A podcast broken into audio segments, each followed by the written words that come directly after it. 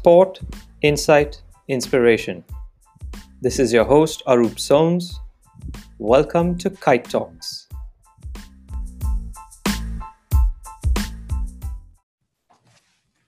All right, uh, we are live. Um, welcome to Kite Talks. This is Arup Sones.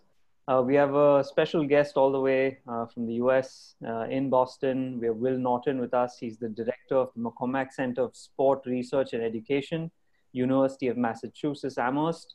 A fantastic uh, place of learning. Thank you, Will, uh, for joining us. I know it's early morning your time, and uh, but appreciate you taking the time out for us. Absolutely. Thanks for having me, and I'm looking forward to to speaking across the across the world here this morning. Awesome. Uh, so, uh, uh, like I mentioned earlier, Will, the idea is to really pick your brain about your experiences in sport.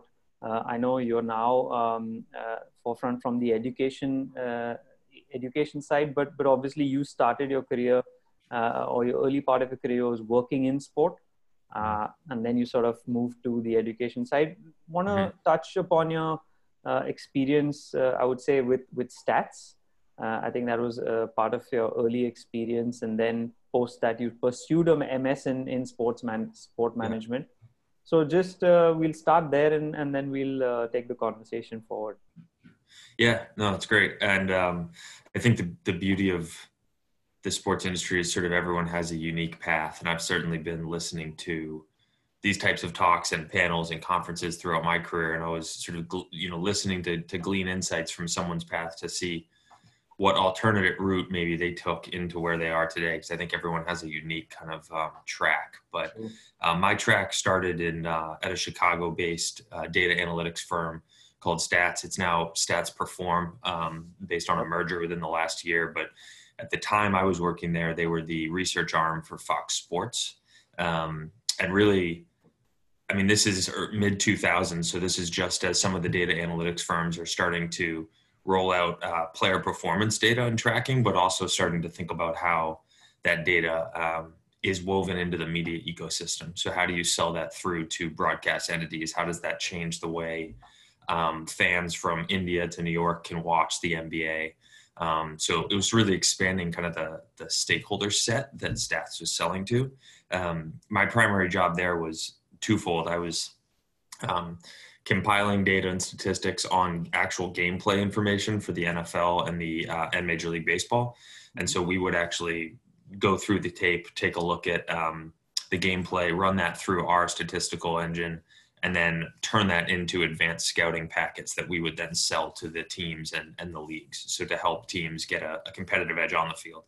So that was sort of a, a bit of a dream uh, job as a you know young 20 year old who's getting paid to watch sports. Um, that was a, certainly a, a really fun way to spend my week my weeks although the hours were very long uh, a lot of weekends. Um, the other piece of it was working on a technology that we had developed a proprietary um, optical tracking technology called SportVU which stat stats has um, since sort of pivoted away from this space but they were really the first in the in the industry to develop in stadium player tracking cameras that were in the uh, the upper banners of the stadium and would look down to track players and turn those movements into uh, an XY coordinate that you could actually um, create on the back end, right? And, and spit out uh, advanced statistical information on teams. So we created this uh, database and algorithm um, that would allow teams to, to really quantify player performance, but also quantify things like um, usage and fatigue and taking a look at how fast someone could run or or how many times they were good in a certain play. Um, and this was extended to the NBA primarily, but also European and, and uh, Latin American soccer or football. Um, you can imagine how a an optical tracking camera in a soccer stadium could unearth a lot of statistical insights yeah. on the game of soccer, um, which is still being, I think, created today. So it was a great four years there, four plus years at Stats. It really gave me a, a really a, an insight into the the thought process behind creating creating a meaningful system to gather data. Um, it's it's one thing to see it in an article or to see it on a broadcast, but to actually understand the methodology behind, you know, what's the question that leads you to actually want to measure that output, mm-hmm. and then what does a stakeholder get from understanding that output. Um, so it was really interesting for me, not only on the on the on the field side, but then to see how we used it um, to sell through to our media partners, and then you'd you'd see it actually on the broadcast as you're watching at home and understand where those data points are coming from. Um, so it's a it's a downtown Chicago based company. They've done fantastic work and are moving a little heavier into um, AI and data science realms now. Um, but it was a really interesting start to my career before uh, before I, I, I pivoted in, in 2010. And and and post that is is, is when you uh, decided okay uh, you need to sort of I wouldn't call it upskill, but really sort of get yourself more immersed into the business of sport and and, and pursue a, an MS. I'm guessing. Uh, yeah. And, and and you did that from Amherst itself. Yes. Yeah, I um I had gone through an undergraduate education where I was um, looking at pre-law and politics. So I had I had started off at a law firm actually out of college and, and had mid transitioned to stats. So when I reached a point at stats where I was kind of looking around saying, how do I upskill or what's my next sort of trajectory? And I had reached a little bit of a plateau there. I felt. Um, and so I started looking around into sort of more broad-based sport business programs because I felt like I had excellent experience to offer a program at Stats, but also that I was a little bit green uh, or a little bit naive as to what the overall ecosystem of sport management looked like. I knew a very small niche of it, but mm-hmm. I think I was curious to see what other segments existed. And I didn't feel like I had gotten a sort of formal management training necessarily at my undergraduate institution. So um, I'm from Boston originally, um, and I started looking around and you know knew that UMass Amherst had the top ranked program in the in the United States, and it mm-hmm. was really one of the oldest programs. Uh, we're celebrating our 50th anniversary next year, and it's we're one of a few programs that have actually started the um, concentration of sport as a management discipline back in the 1960s. So I looked at it and fell in love with it on a visit and, and met their faculty and just felt like at that time it was a really nice way to level up my education, skill up in some in some quantitative areas, mm-hmm. but also access a larger network than I had at Stats. Um, I had a pretty good sport industry network coming into the program, but um, UMass had you know three thousand plus alumni who are working in industry and who are willing to pick up the phone for you. Um, at the time, I really wanted to leverage my statistical experience at stats into a job in a front office of a major league baseball team. And at the time umass had three general managers in major league baseball and had really the, the best pipeline of any program in the world at placing people inside of uh, of the baseball ops world.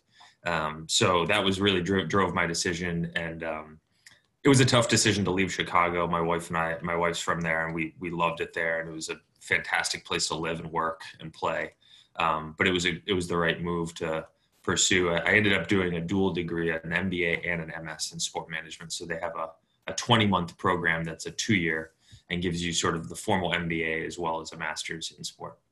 Oh, nice. Yeah. And, and I'm, I'm guessing that was, that was full time. I'm, I'm, you weren't, you weren't working during that time. Right. We've started to play around with the idea of a hybrid program that would allow, let's say, you, if you wanted to get the master's, you could continue to do what you're doing and sort of uh, add on the online degree and maybe visit Amherst once a year uh, to meet your cohort. So we've we've played around with these ideas, but our bread and butter, our sort of core program, is an on-ground program that really is immersive, gets you into the classroom. Um, you don't have much time to be doing anything else during the core curriculum because you're you're taking six classes at once. You've got tons of group projects. You've got to be networking.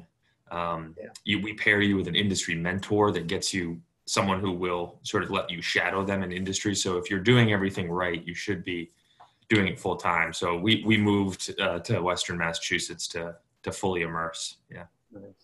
So, so post your program, uh, I know you've uh, you've worked on both. You've worked on both side of sport. One is with mm-hmm. the professional team side mm-hmm. as well as an agency side. Uh, uh, which which do you prefer? And and tell us maybe some stories from from either of those experiences. Yeah, um, I was lucky at UMass to leverage our network to get a job with the Boston Celtics in corporate partnerships and business development. Um, it was a summer placement in between my two years that I then sort of positioned into some some longer term work. Um, but the, the Celtics were really ahead of the curve at this time. They were one of the first teams to move quickly into social media and understanding that was a I know saying that now it sounds like how could anyone not have been moving into social media, but there were still teams and properties who were hesitant to develop uh, robust social channels to reach their followers and to start to sell from. Um, the Celtics were the first team to move on a lot of that. So I got an interesting look at the NBA at the at the time, though. Um, now that we're going through this pandemic, it's sort of reminding me of I worked there during the 2011 NBA lockout. So the season actually was up in the air. Um, the Players Association and the league had not been able to uh, settle on a collectively bargained revenue split, mm-hmm. and they were holding out. Um, this was a Celtics team that was kind of old, uh, but still had a shot at at, a, at an NBA championship. And so we were on the sales side. You're trying to sell sponsorships, and you're trying to sort of create and activate an experience, but that's that's really a non-starting agreement or a discussion when you have no games. And so we started. It really the light bulb went on for me of how much of what we're selling is really driven around the primary product and the experience that the fans derive around that product. So um, we had sponsors leaving. You know, there, there were sponsors who were saying, "We don't know if there's a season, so we can't continue to invest." We had sponsors who wanted to understand how we could be flexible. Um, and I was certainly on the junior level of, of, of our core team, but um, putting together some of the creative pitches that we were trying to bring out to companies to say, you know, in lieu of games, here's what we can do for you, mm-hmm. um, and understanding kind of the full mix of what the Celtics offer. Um, after school, I ended up leading a sponsorship strategy division at an agency called Epsilon, um, and that to me that was it's it's a more dynamic experience at an agency because instead of working on one brand um, with one property, you're really extending out throughout multiple accounts and starting to figure out, you know, if one of my clients sponsors 10 different properties, um, I need to be a subject matter expert with each of those 10. Mm-hmm. But I also need to understand really above anything else what the brand objectives are for for my clients. So the Celtics position helped me realize how brand first we had to really start thinking is you may think you you hold most of the cards selling the Celtics because it's a legendary franchise. But you need to become a brand expert to be able to have a good conversation with a brand to make them under, feel like their marketing um, dollars are going in a to, to a place that they're going to be handled correctly. Yeah. So getting to the agency side, I think that really helped me uh, think brand first. And whether we were doing something with the Boston Red Sox or the New York City Marathon um, or Universal Studios Hollywood in Los Angeles, wherever the brand was putting their investment, um, it really had to come back to how does this move the needle forward for us, you know, in store or online. Um, so I would say agencies are much more dynamic. You've got to kind of be nimble and be able to jump uh, and think think creatively about different brands. Whereas a property, um, to me, is you're dealing from a little bit more of a position of strength, um, but you are up against some constraints like no games, a lockout, um, you you don't necessarily control your stadium or your venue, but that's a big part of how fans associate um, the brand equity that you offer with them in the market, right? So there's some yeah. things that are outside of your control. Uh, players, you don't always control players; they're on your team, but you you know not every one of them is the best PR machine for you necessarily. Um, so it, it's an interesting mix, and I, I think I think both if if if people want to get in and get their hands dirty in sports, it's nice to have some varying experiences and really just figure out what you like and what you don't like. And and I believe that that experience was uh, good uh, six odd years, uh, right? Yeah, yeah. And then and then uh, how, how, did you sort of decide to segue into the education side of things? Was that was that all a conscious choice or it uh, uh, yeah and by by chance?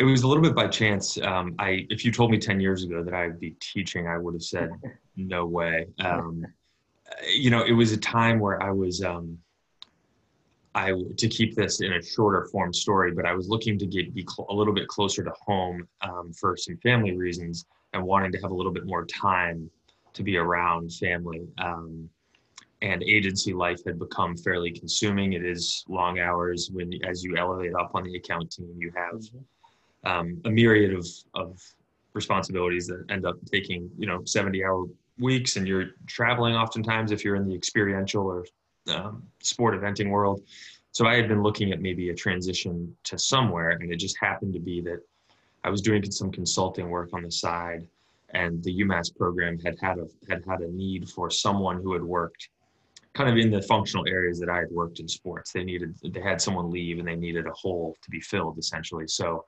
um, I took a one year position there, thinking that I would basically teach three core classes that I am uh, a subject matter expert in, and also do some consulting on the side and basically just see where that went for a year. Um, it felt like a good time to transition out of the agency that I was at. Um, and it also seemed like a cool opportunity that I think in my heart, I knew a little bit that I, I had always enjoyed the world of teaching, whether, you know, but it was always a how do I get there without doing a formal PhD or something like yeah. that that had prevented me from from pursuing that long term. So I did it for a year. It ended up being incredibly rewarding. Uh, and somehow here I am finishing up my fifth year at UMass with um, a lot more responsibility than I had five years ago, but a lot more joy too in my day to day work. It's it's a it's a really interesting time to be, you know, I think the the evolution of sport business has been on a parallel path with the evolution of sport business education. I think the the education world has really tried to keep pace um, and has done a really good job of funneling experts into the industry that are making, you know, leadership choices that we can be proud of. So it's a different value exchange, right? It's a different reward to be passing on knowledge and to try to cultivate future leaders and, and students versus being out on the front lines yourself. Um, there's certainly pluses and minuses to both, I think.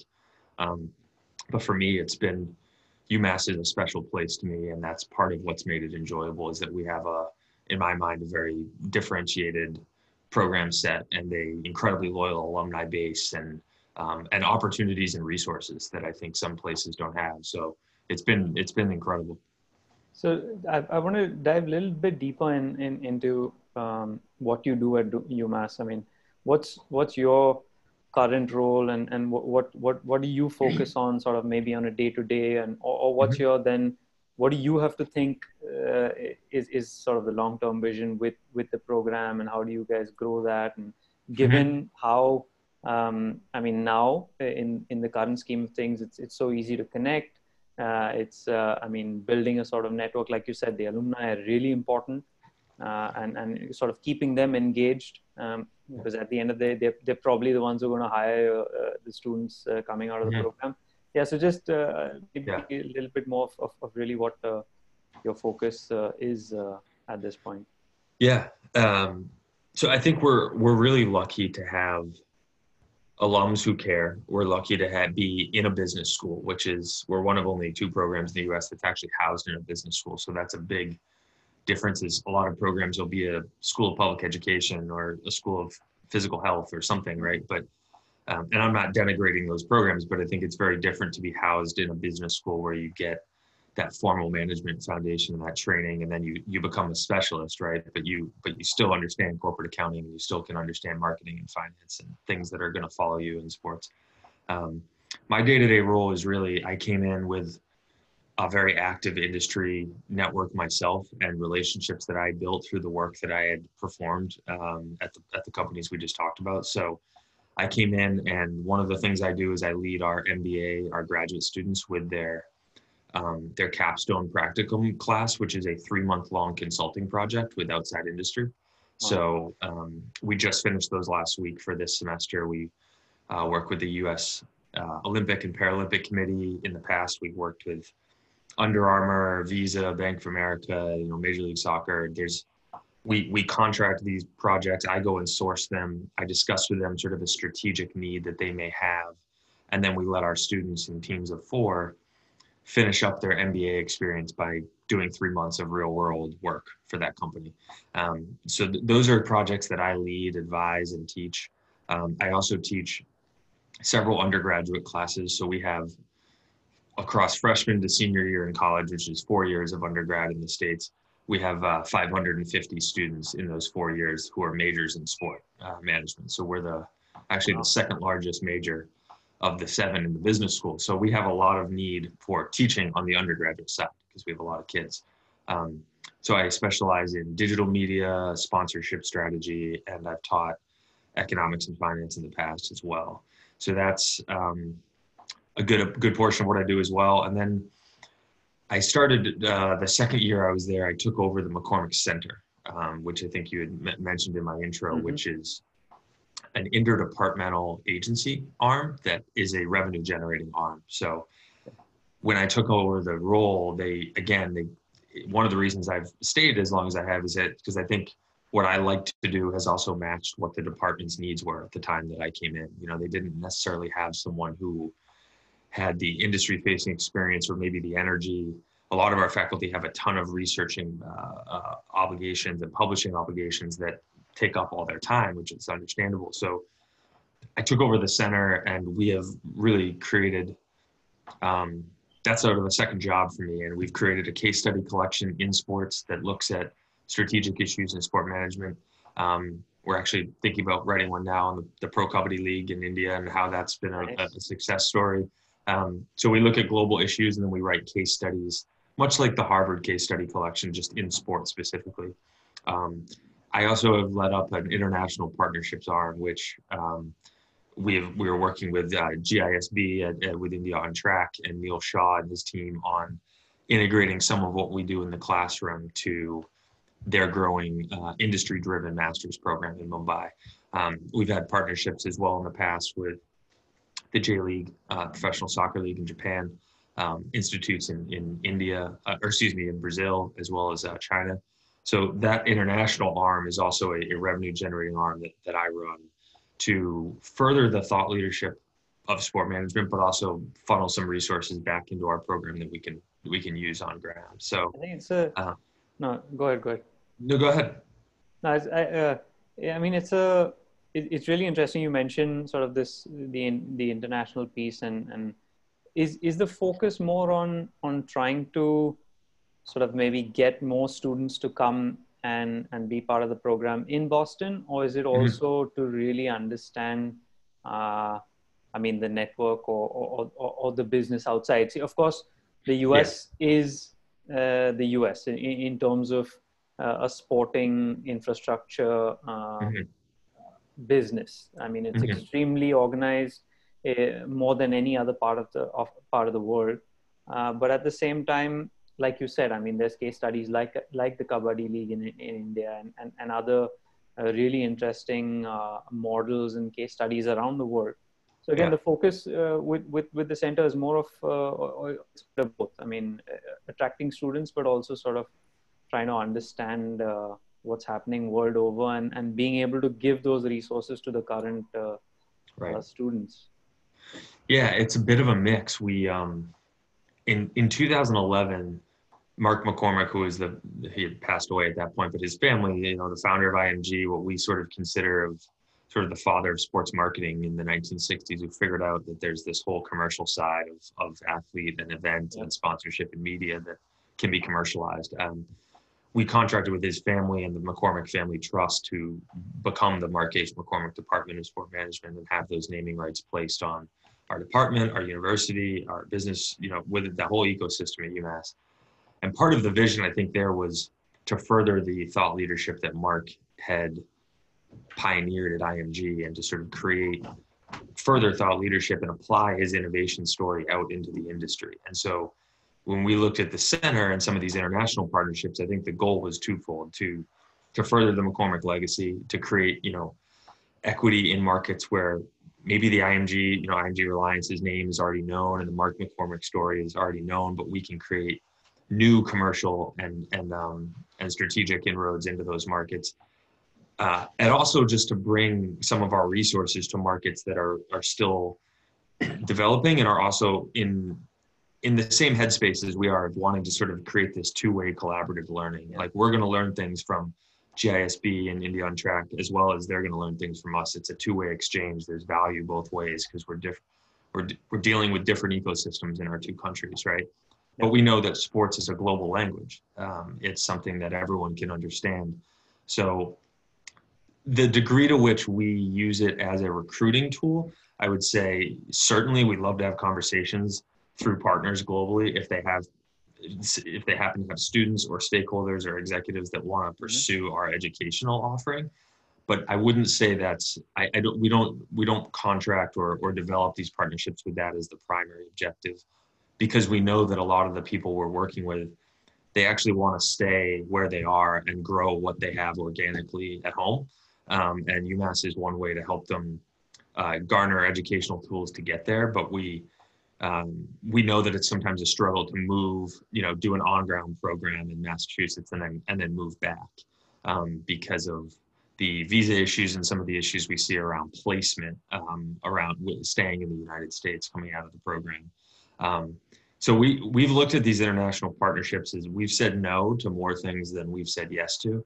Uh, we're fairly selective around who we want to work with and because um, it's it's really it's a team of one in the in the center, which is me, um, and I certainly have some other resources, but we're not a full agency, right? With like yeah. thirty people that are working around the clock. So it's been it's been really fun, innovative work for me. It's kind of feels like an entrepreneurial, you know, startup, and it's one of the reasons I've stayed at UMass this long is because it's it's felt like much more than a teaching job uh, for me. Nice, no, and, and like you said, I mean, it, it's it's an enriching side of. Uh, I mean, when you see graduates sort of uh, come out of a program and you see them yeah. sort of get jobs and and and do well, uh, I think it's it's extremely fulfilling. I I, I imagine. Um, There's nothing better. I completely uh, agree. Um, Want to um, talk about uh, obviously the relationship with India, right? Uh, I mean, uh, of course, you you you probably know that that India is now. I mean, it's a it's a growing market. Yes, of course, uh, when you when you when you talk dollars, they've already reached a particular uh, a huge point. I mean, the IPL, the cricket league, um, is, is, I mean, the broadcast rights are, are, are, absolutely crazy in terms of numbers. But but uh, if you put it in perspective, it's uh, the league's only 12 years old.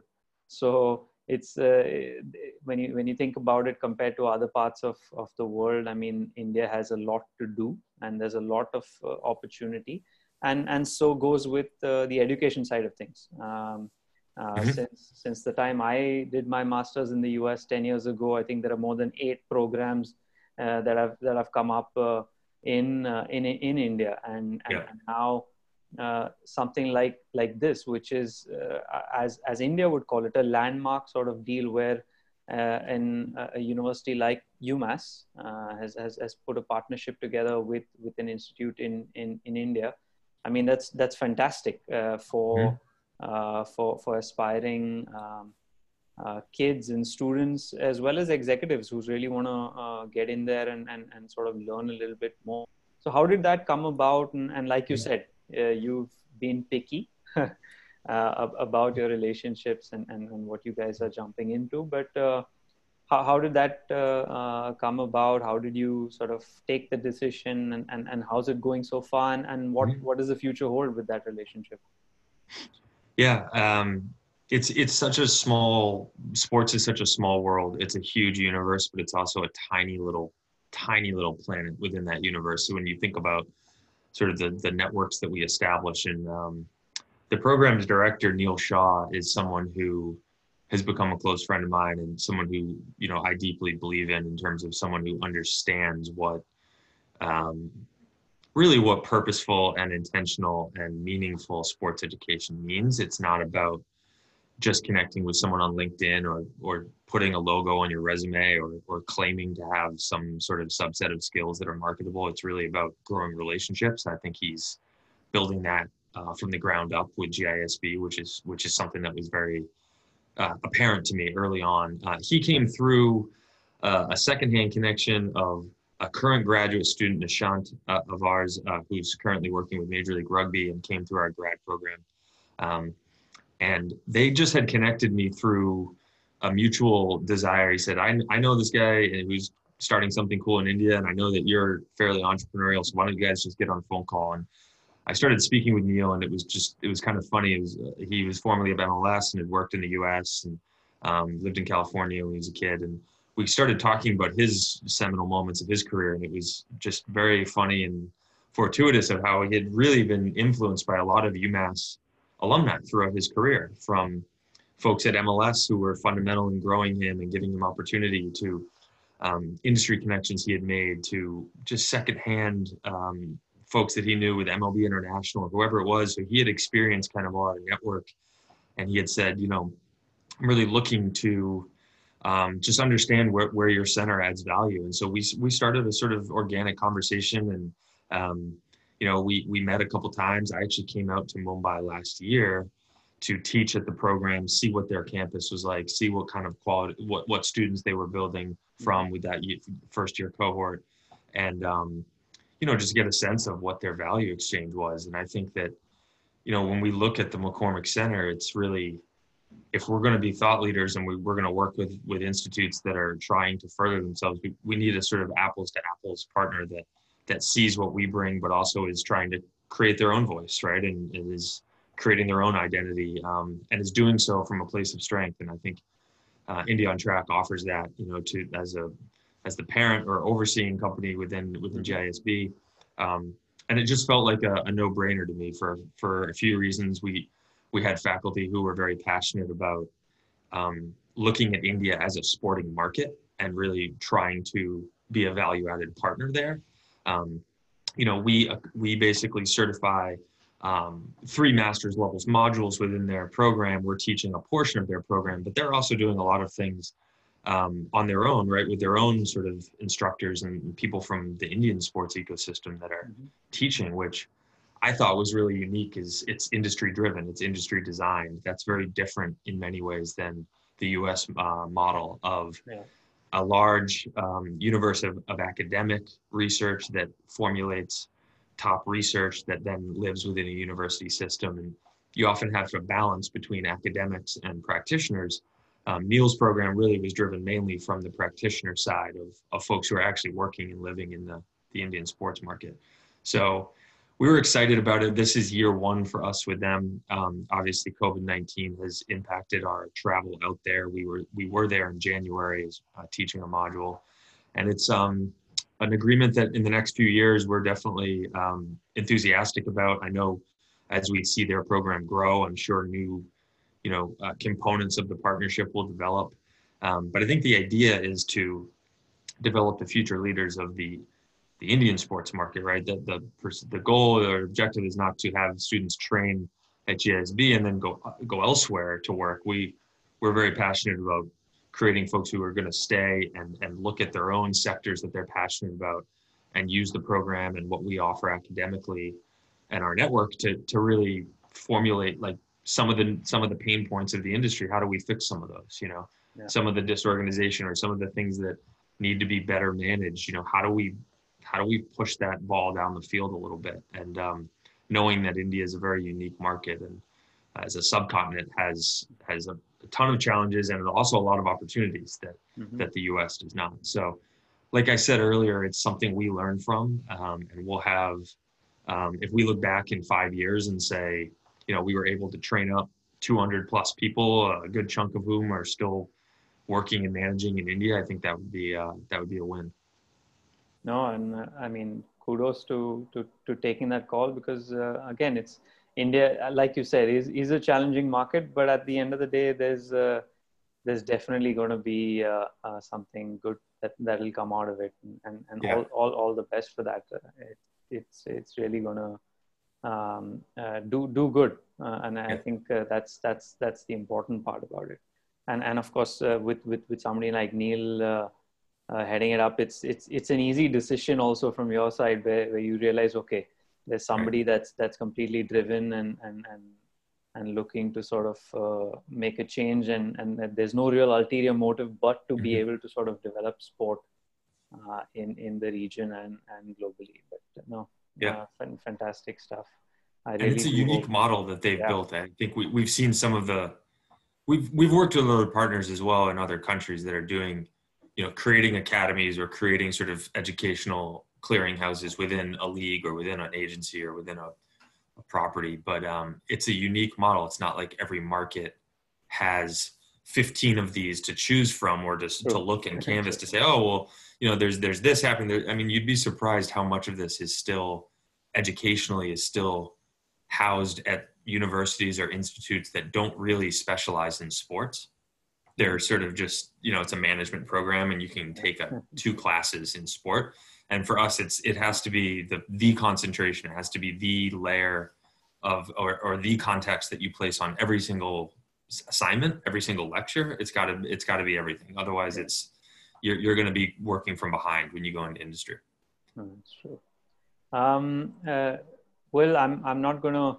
I know we've we've we've slotted about uh, thirty odd minutes, and when we're unfortunately at the end of it, I know this conversation can continue, and I know we're gonna uh, uh, have you again, and of course, probably uh, host you the next time you come to India. Yeah. We'll we'll definitely meet. I'm sure of that. Uh, but uh, any any any closing thoughts uh, for our for our listeners? of course, mm-hmm. this this time, as you know, is it, it, it's it's a tough period. Yeah. But at the same time, I know there are going to be opportunities that are going to come out of something like this. Um, mm-hmm. But again, any any closing thoughts? You know? Yeah, I think.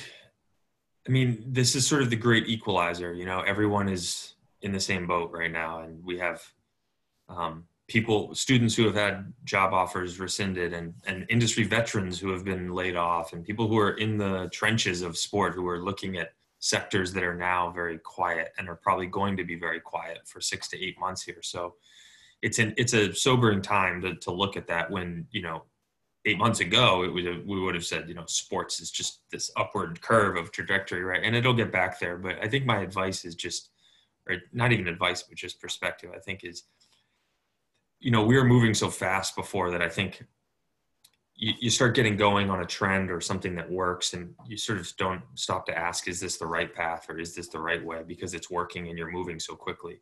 So this has forced us to maybe stop and say, what are some things that we could do better that we now have the time to reevaluate and reassess? Um, whether that's in stadium fan experience, whether that's the media broadcast that maybe needs to become a, a more primary dynamic portion of of the sporting market. It's already large, but maybe that needs to become something that truly could live without any live programming, right? Uh, whether it's the financial side of things, because we're seeing a lot of people struggle on the, the balance sheet right now. Maybe there needs to be more sustainable thoughts around financing a sport operation and, and, and diversifying revenue to make sure that if fans can't go to stadiums, you're not completely at a loss, right? Yeah. Uh, maybe it's esports and we look at, so there's a lot of areas that I think are going to have a reassessment here and come out for the better.